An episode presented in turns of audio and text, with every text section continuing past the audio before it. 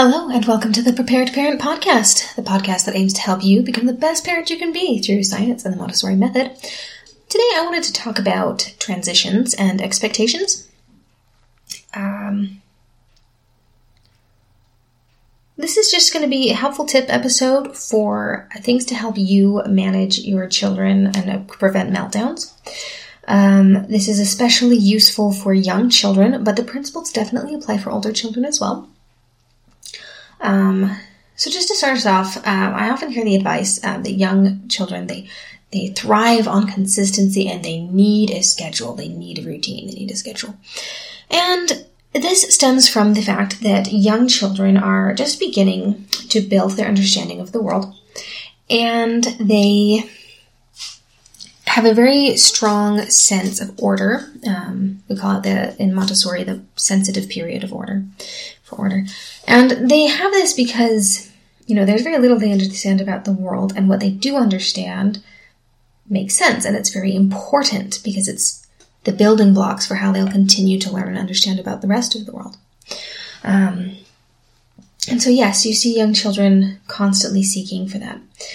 But I contend Children do not need a schedule. They do not need a routine. What they need is to understand, is to have correct expectations. Is to have correct expectations. So, um, they also need to have what order they do understand that knowledge to be respected. So I suppose you could say routine is okay we always do pajamas and then bathroom and then teeth before bed. But if I were to change that routine, my child would probably be fine with that. Um, but he does insist upon when I wake up in the morning, he's the one who hands me my glasses and takes my blanket off and gets me out of bed. And if I do that, my glasses myself or anything, he gets very upset. Um, so we do respect the understanding they have of the world already. Um, if they believe it happens one way, it is best to respect that and allow it to happen the same way every time. But it's also okay if you need to change something to uh, change those expectations uh, with some of the following tips before you begin, largely just by uh, letting them know what those changes will be, um, and then taking it slowly, a tiny change at a time. Um, in the original children's house that Maria Montessori ran, they did in fact have a schedule. It's written out in the Montessori method. Um, but she very quickly comments that the only parts that stayed the same were the first two or three steps, and the rest of the day was almost always different. Um, because when we're free to choose, we do those varieties. And additionally, um, we know that it is good for brains uh, in general, especially the older you get, actually, um, to vary your routine, to do new things and try new things and help build new synapses, and it keeps your brain healthy. Um, so, yes, I disagree with schedules. Um, also, I think they stress parents out. You know, oh, we're behind schedule, we're not on time, we need to hurry and do this. Um, it also can shift our focus sometimes. We get fo- so focused on following what what we need to be doing right now and next that we kind of lose our opportunities to observe what is happening uh, now and what would be good for our kids. So I don't hold schedules. Um, instead, what I'm going to tell you is that what your children really need is their expectations to be managed.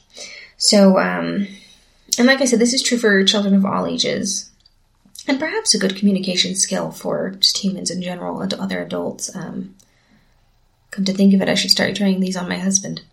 Uh, but um, so what we often see is um, people talk about transitioning between activities, and that's important too, but also just expectations. So let's begin with um, tip one way you can help children transition from one activity to another is to give them a time. You know, five more minutes, three more minutes, one more minute, or five and one um, minutes.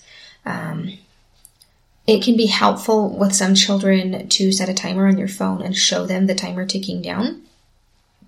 Now, the benefits to this method is it will begin to teach your child time management, um, which was a surprising result for me using it on my child.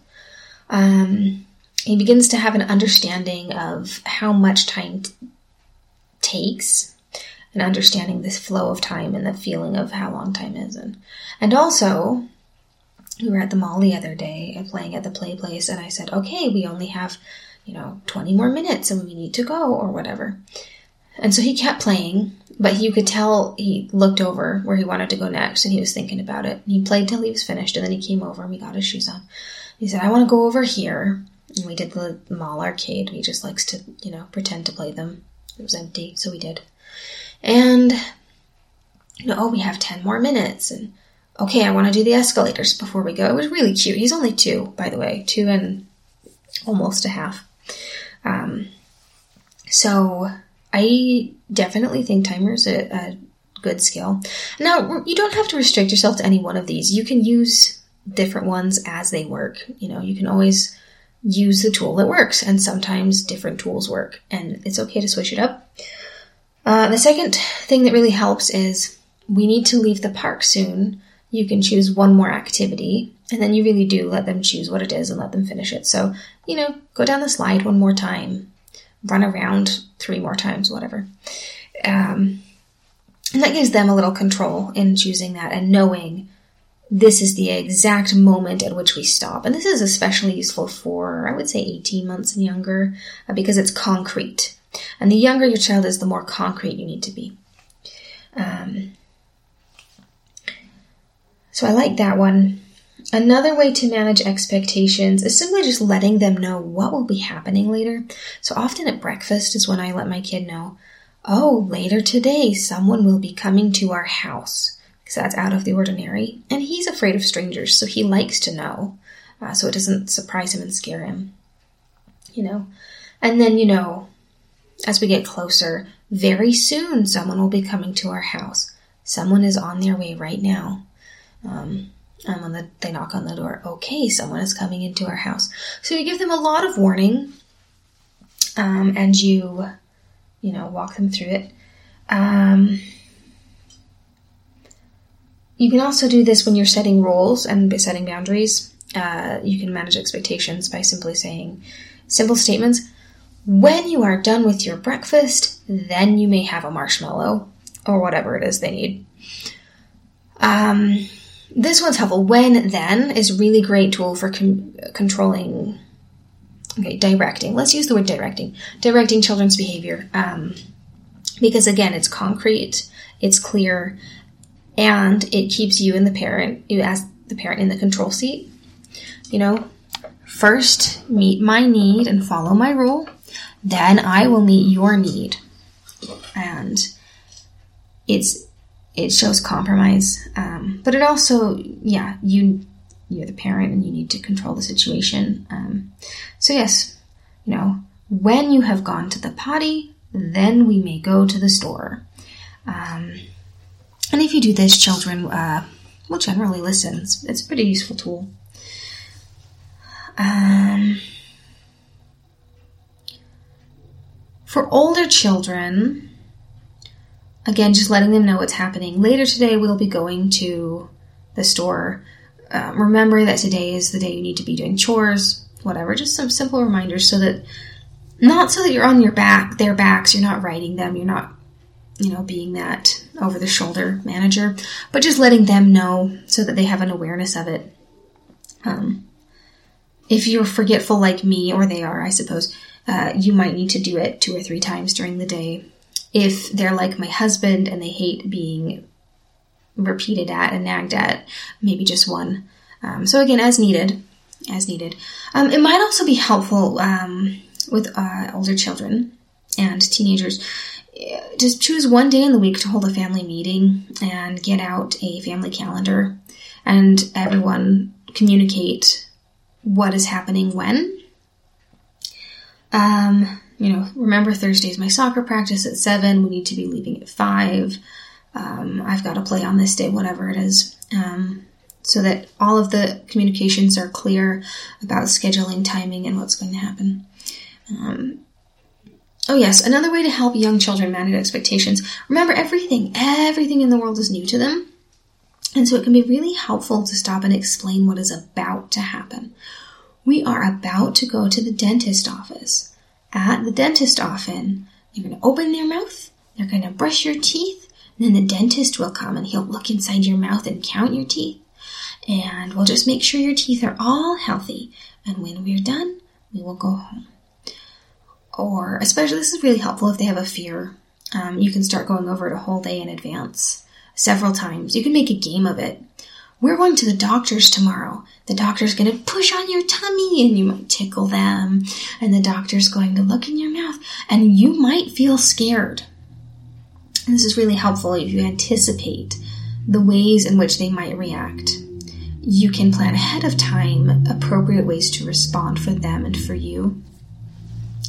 This is an incredibly powerful tool, even as an adult. Um, I'm about to go volunteer at a place I've never been. I'm really nervous about who I'm going to see. When I'm nervous, I take deep breaths. I will smile and I will have a conversation. We envision the best outcome. We envision the worst outcome and the best way to handle it. So, you know, you might feel scared of the doctor, but if you come and sit on my lap, you can sit on my lap the whole time and I will stay with you and I won't leave you. And you will be safe. The doctor will help make sure you are healthy and you can stay positive and reassuring. Um, really just provide that comfort in advance. And they might still be scared. Um, you, as the parent, need to be prepared for that. They might still be terrified, but it will definitely be different than just showing up without saying anything, of course, obviously. Um, those are all of my tips for managing expectations, and doing this sort of thing can really help your child it can prevent meltdowns um, from being interrupted in an activity. No one likes to be interrupted when they're in the middle of something. We want to avoid that. Um, we're also avoiding um, a new and unusual situation that might cause some anxious feelings or you know surprised feelings. Um, and we're also teaching time management skills through the use of the calendar and the timer um, and an understanding of the flow of time. Another one I thought of um, just before I go um, you can make transitions a game, fun, you know. It is time to brush your teeth. Would you like to do it um, in mom's bathroom or in your bathroom? Would you like, you know, or, you know, it is time for lunch. Would you like to crawl to the table or run to the table? Um, you can think of the things that engage them, the things they want to be doing, and you can engage them um, with those. You know, it is time to use the potty. Would you like to drive that car all the way to the bathroom? And so you can really influence their behavior this way by observing what their, you know, interests are and their developmental goals are and utilizing those to achieve the results you want. Um, you know, we need to put your shoes on. How fast can you do it? You can just make it fun and playful. And this is important because, as uh, I don't know, I'm just a particular serious person, I suppose. Uh, but I, sometimes I forget to stop and play with my kids. Uh, sometimes I get so wrapped up in what needs done, I forget that this is life and life is meant to be enjoyed. And isn't it wonderful that I get to parent my child? And, you know, if this is life, let why not make life fun? That's an important thing to do. It keeps you happy, healthy, and it's, it's good. So, um, yeah, that's my last tip before I go. I almost forgot about it. Uh, thanks for joining me. I look forward to bringing you another episode next week. I hope it's helpful, and goodbye.